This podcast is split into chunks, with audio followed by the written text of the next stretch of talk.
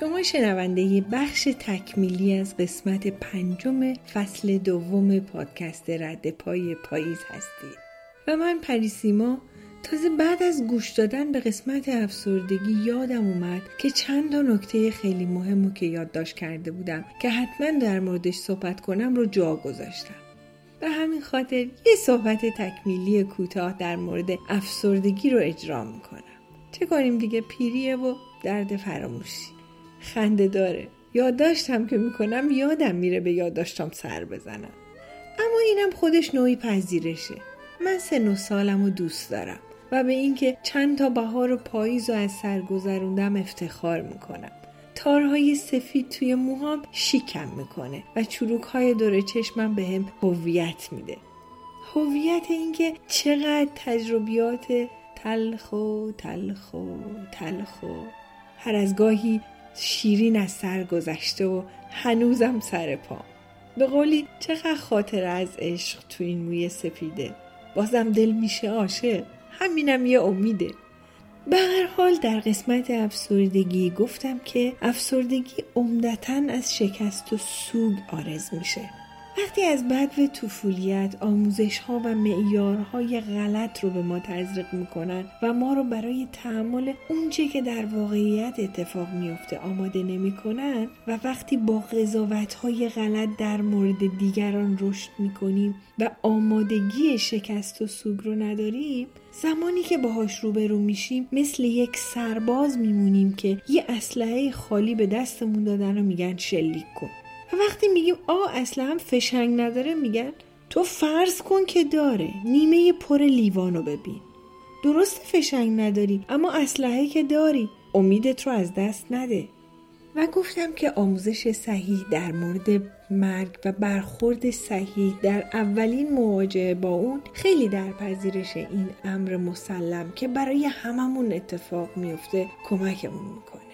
با بازنگری معیارهای انتخاب و ملاک هامون برای خوشبختی و سعادت مواجهه با شکست یه جورایی توجیه میشه و اینکه بعضی شکست ها اصلا شکست نیست. قبول نشدن در کنکور اصلا شکست نیست. رتبه خوب در کنکوری که توسط اداره سنجشی که فقط دو مورد از سی و چهار مورد هوش انسانی رو تلاش می‌کنه که اندازه بگیره نه هویت نه اعتبار و نه شکست.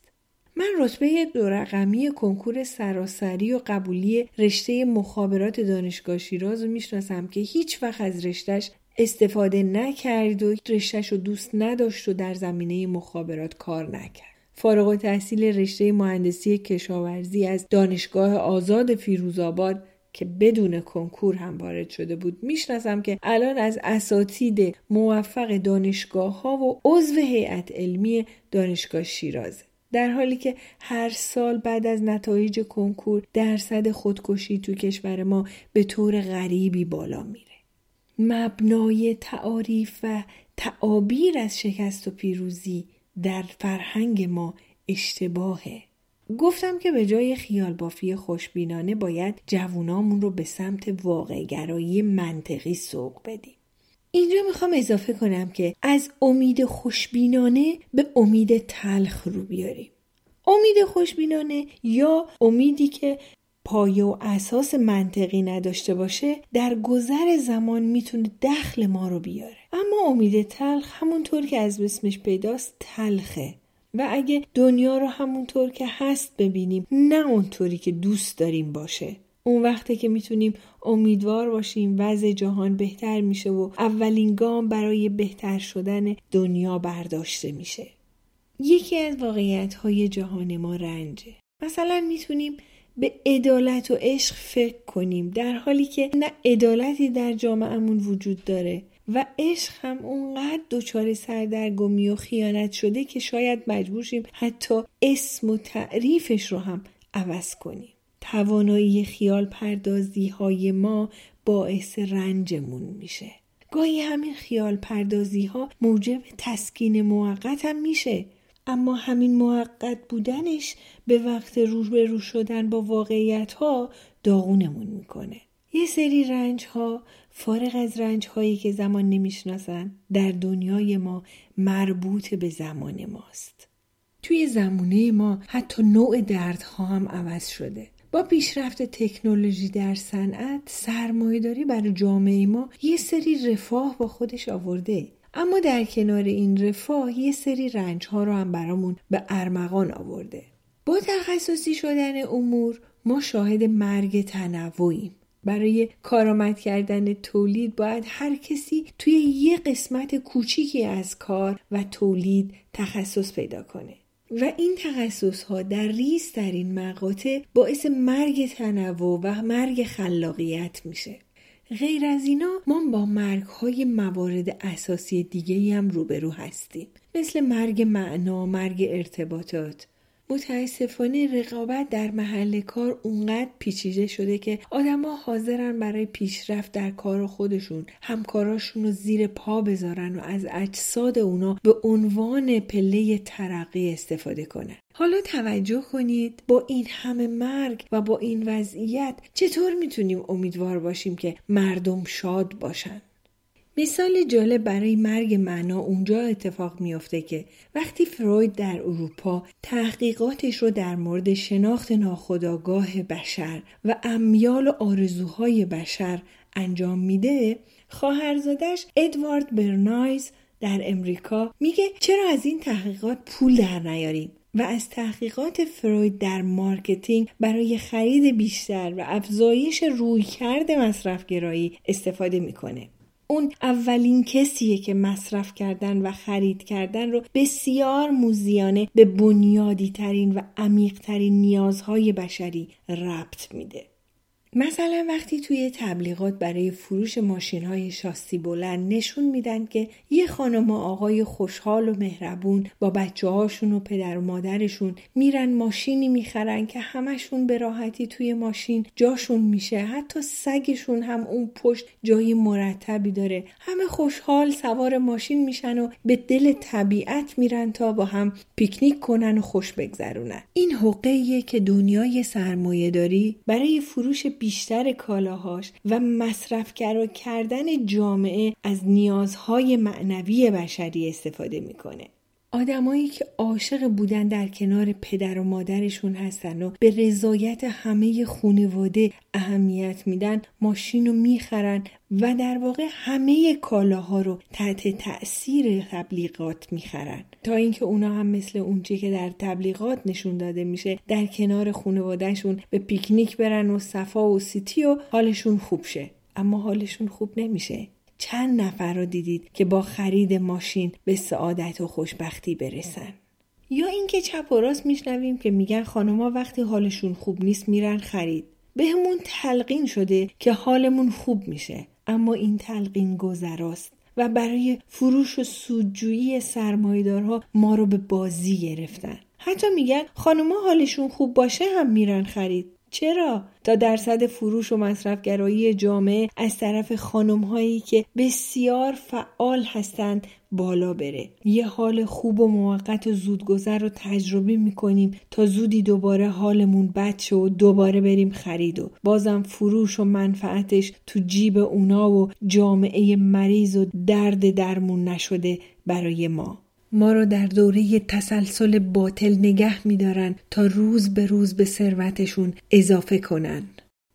در قسمت اول اپیزود افسردگی گفتم که درک صحیح و ریشه از تفاوت بین رسالت و شغل برای رسیدن به شعف بهمون کمک می‌کنه. رسالت اون کاریه که با رضایت خاطر رو بدون تلف کردن وقت ساعتها بهش می‌پردازیم و احساس خستگی نمی کنیم و برای یاد گرفتنش و پیشرفت توی اون کار تلاش می‌کنیم. ولی شغل اون کاریه که برای برآورده کردن نیازهامون بلدیم و باید انجامش بدیم. توش خوبیم. جایگاه خوبی داریم و از درآمد رضایت بخشی برخورداریم.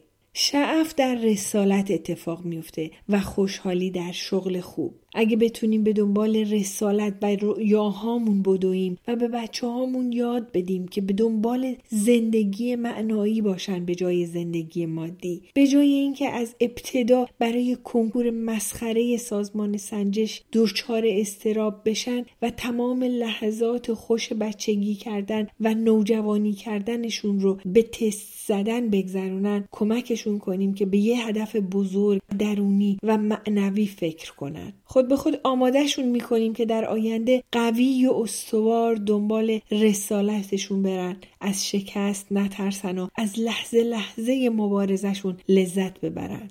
اصطلاح زیبا و دلنشین کار عمیق که امروزه در بین روشنفکرا جا خوش کرده همون کاریه که با رضایت درونی انجام میشه. و رسالت و مأموریت شخصی محسوب میشه. رسالت شخصی که اهداف جمعی داره. می‌خوام اینجا دوتا کتاب جذاب تو این زمینه رو بهتون معرفی کنم. از دیوید بروک. به نام جادهی به شخصیت و کوه دوم. توی این کتاب ها دیوید بروک میگه هر آدمی دوتا شخصیت داره.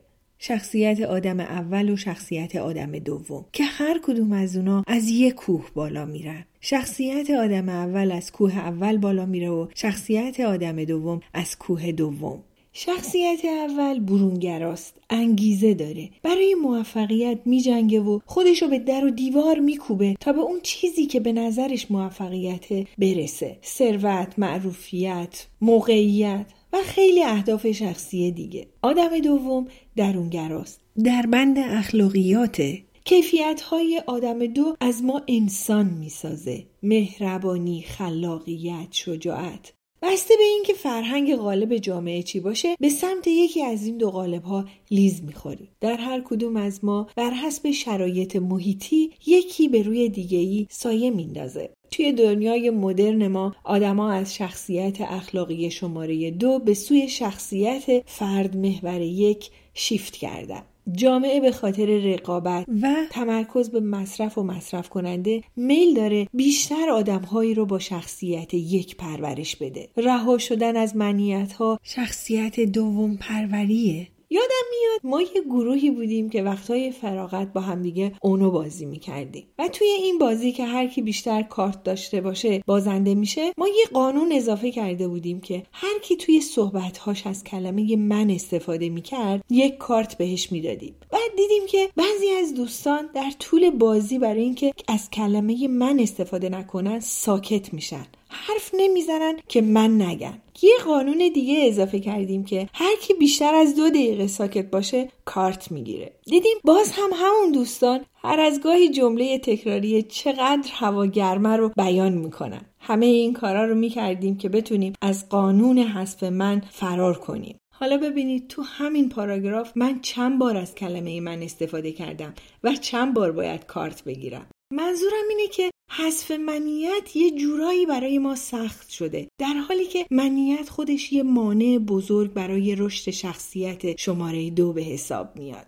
شخصیت اول از کوه اول بالا میره. از کوه اول بالا رفتن جنگیدن برای موفقیت برای اعتبار برای خوشبختی اما همه از کوه اول بالا نمیرن. دنبال یه چیز دیگه ای هستن. موفقیت عوارض جانبی حرکتشونه. هدفشون نیست. قله ای نیست که برای رسیدن بهش تلاش کنن. شخصیت دوم از کوه دوم بالا میره. بین دو کوه در رست دره رنج. همون دره ای رو که هممون یه روزی ازش گذر کردیم. همون دره ای که با سوک شکست بیماری احساسش کردیم.